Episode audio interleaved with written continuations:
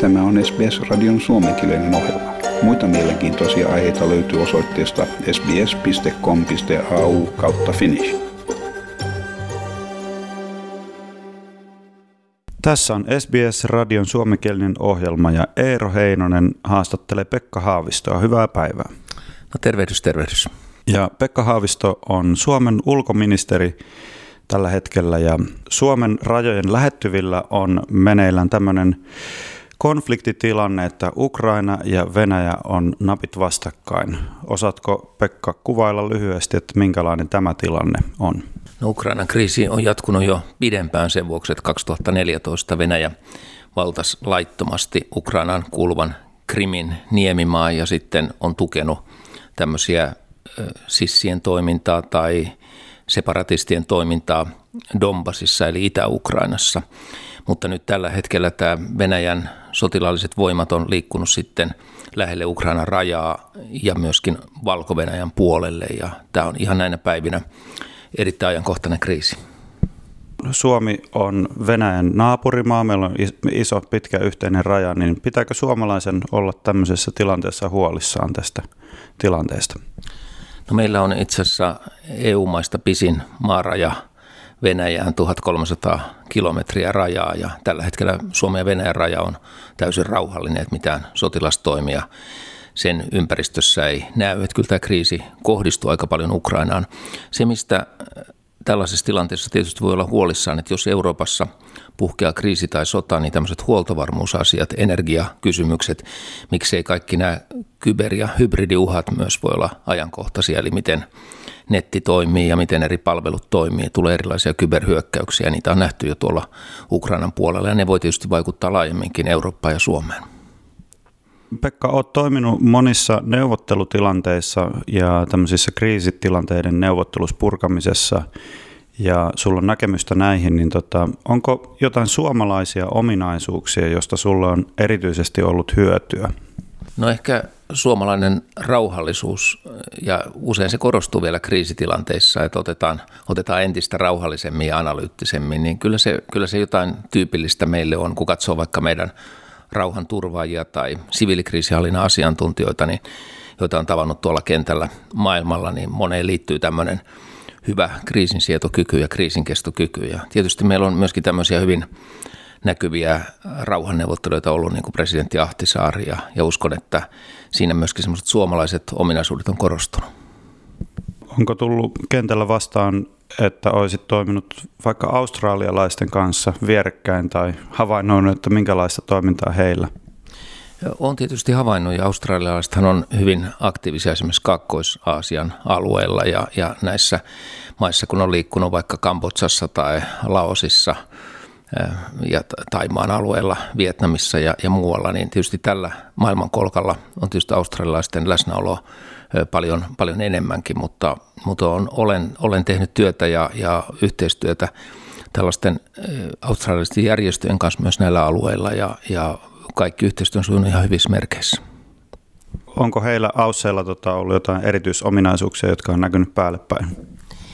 No en tiedä, onko erityisominaisuuksia, mutta tietysti varmaan usein on niin, että oma maailmankolkka tunnetaan paremmin ja sen jännitteet ja tilanteet tunnetaan, tunnetaan paremmin. Ja tietysti esimerkiksi Australiassa Kiina-asiantuntemusta on paljon, paljon ja se näkyy joitakin suomalaisia myös, jotka on asuneet Australiassa, jotka on ollut näissä australialaisissa tutkimusverkostoissa mukana. Tulee mieleen esimerkiksi Linda Jacobson, joka on tämmöinen kuuluisa Aasian ja Kiinan tutkija ja hän on asunut Australiassa.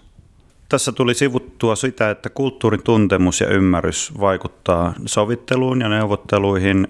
Niin Pekka, sinä tunnet Venäjää hyvin, niin minkälaisia asioita venäläiset arvostaa?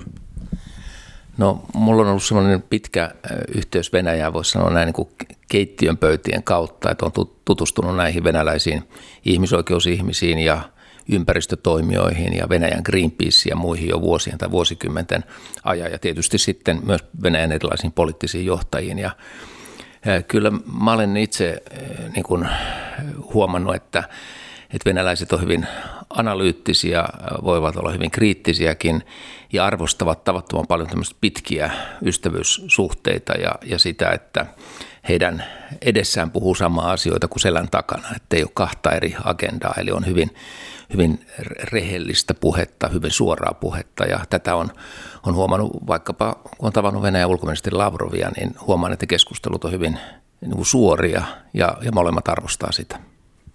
Mikä on ollut sinun urasi vaikea neuvottelu, josta on kuitenkin seurannut hyvä lopputulos? No mä oon ollut erilaisissa tehtävissä YKssa ja tietysti äh, olen ollut Sudanissa pitkään Somalia-prosessissa ja, ja sitten äh, erilaisissa lähi konflikteissa ja, ja ehkä, ehkä vaikeimpiin on kuulunut esimerkiksi tämmöinen panttivankineuvottelu Irakissa – syksyllä 1990, jolloin toistakymmentä suomalaista ihan tavallista rakennustyöläistä tai insinööriä oli jäänyt panttivangiksi Saddam Husseinin Irakiin ja oltiin siellä kolmen kansanedustajan kanssa. Ensin meidän piti olla vain kolme päivää ja se venyi sitten tämmöiseksi kymmenen päivän neuvotteluprosessiksi, joka oli todella vaikea ja tuskallinen ja meitä koitettiin vähän niin kuin savustaa ulos jo Irakista jossakin vaiheessa. Ja lopputulos sitten oli, että nämä panttivangit saatiin sieltä sieltä lähtemään. Ja se, se oli jotenkin, se oli hyvin stressaava tilanne, mutta se antoi kyllä uskoa siihen, että piti, piti vain niin kuin venyttää pinnaa ja jaksaa. Ja meitä jo välillä jo vähän Irakin hallitus uhkailikin, että jos ette lähde täältä, niin silloin Irakin hallitus ei vastaa enää seurauksista ja mietittiin hetki, että jos jäädään itse panttivangeiksi, mitä hän sitten tehtäisiin, että se, sekin voi olla tuollaisessa tilanteessa ihan oikea, oikea uhka, mutta, mutta siitä selvittiin. Tietenkin olet ollut paljon kriisialueella te- tekemisissä asioiden kanssa ja olet nähnyt sortoa ja inhimillistä kärsimystä, niin oletko ikinä arvioinut, miten tämä on vaikuttanut sinun persoonaan tai sinun ihmisenä?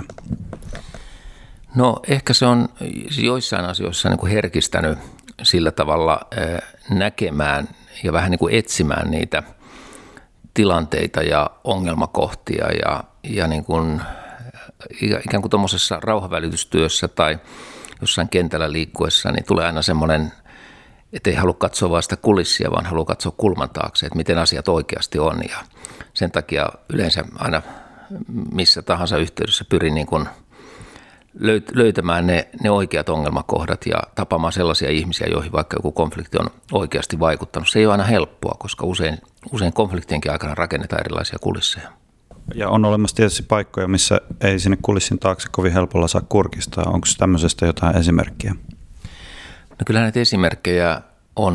Me oltiin vaikka Keski-Afrikan tasavallassa ja, ja haluttiin siellä tavata, tavata näitä, jotka, jotka tukee vaikka sitten tämmöisiä ääri-islamistisia liikkeitä, niin se ei ollut ihan helppoa sitten se järjestely, että löytää nämä ihmiset ja pystyy turvallisesti niitä niitä tapaamaan. Ja, ja samaten tuolla Afrikan sarvessa ö, on tavannut näitä Somalian sodan osapuolen eri toimijoita ja sitten on ehkä jotakin naapurimaita, missä, missä pystyy näitä henkilöitä tapaamaan, jos ei heidän omassa maassaan. Mä oon käynyt paljon Eritreassa, Asmarassa juuri sen takia, että siellä on ollut monien tämmöisten liikkeiden kannattajia ja ihmisiä on ollut mahdollista heitä, heitä tavata. Ja joka kertahan semmoinen tapaaminen se on vaikeasti järjestettävissä ja sitten siinä, siinä joka, joka kerta oppii kyllä uusia asioita sitten myöskin näistä ihmisistä ja heidän ajattelutavoistaan, että on ollut hyvin mieleenpainuvia kohtaamisia.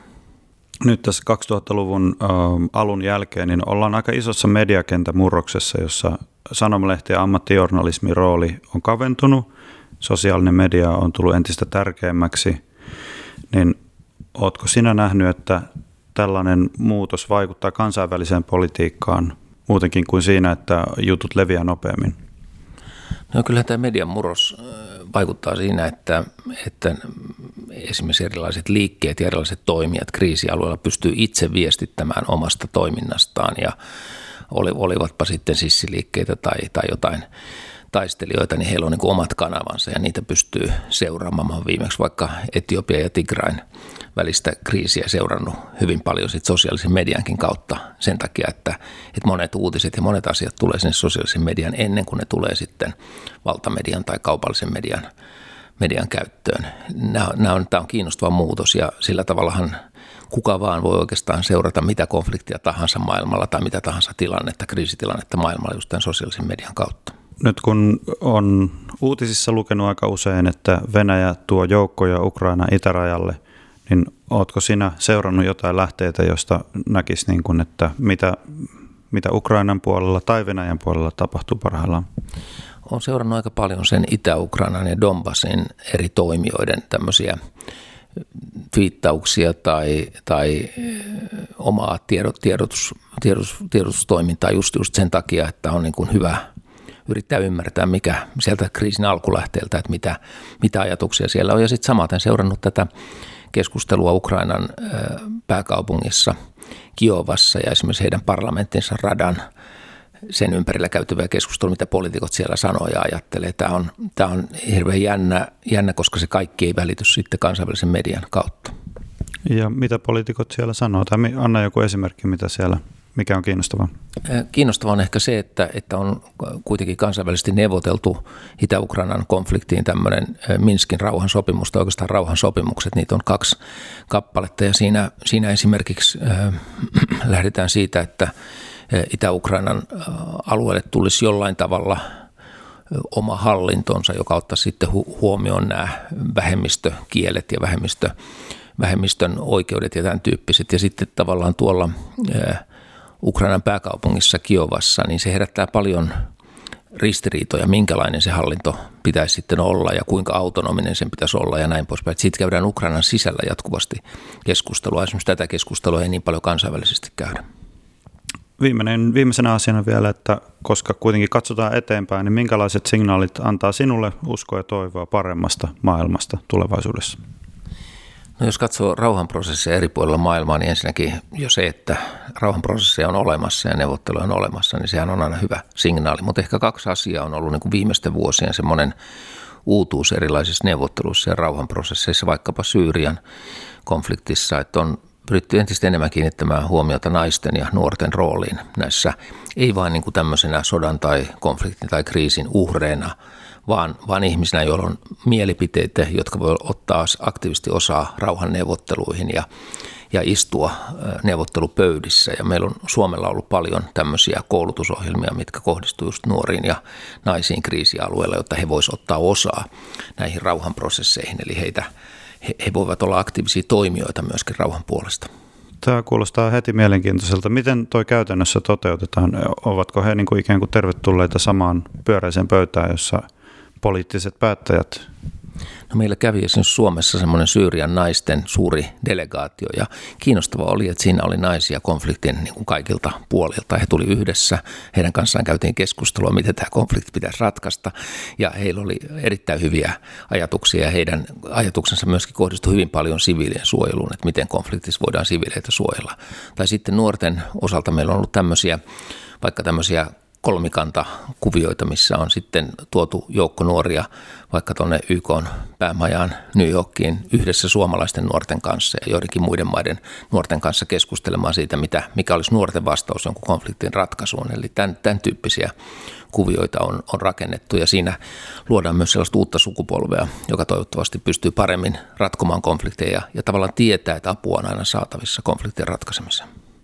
No kiitoksia tästä, Pekka. Kiitos, Eera.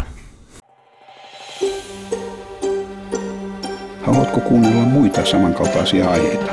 Kuuntele Apple, Google tai Spotify podcasteja tai muuta suosimaasi podcast-lähdettä.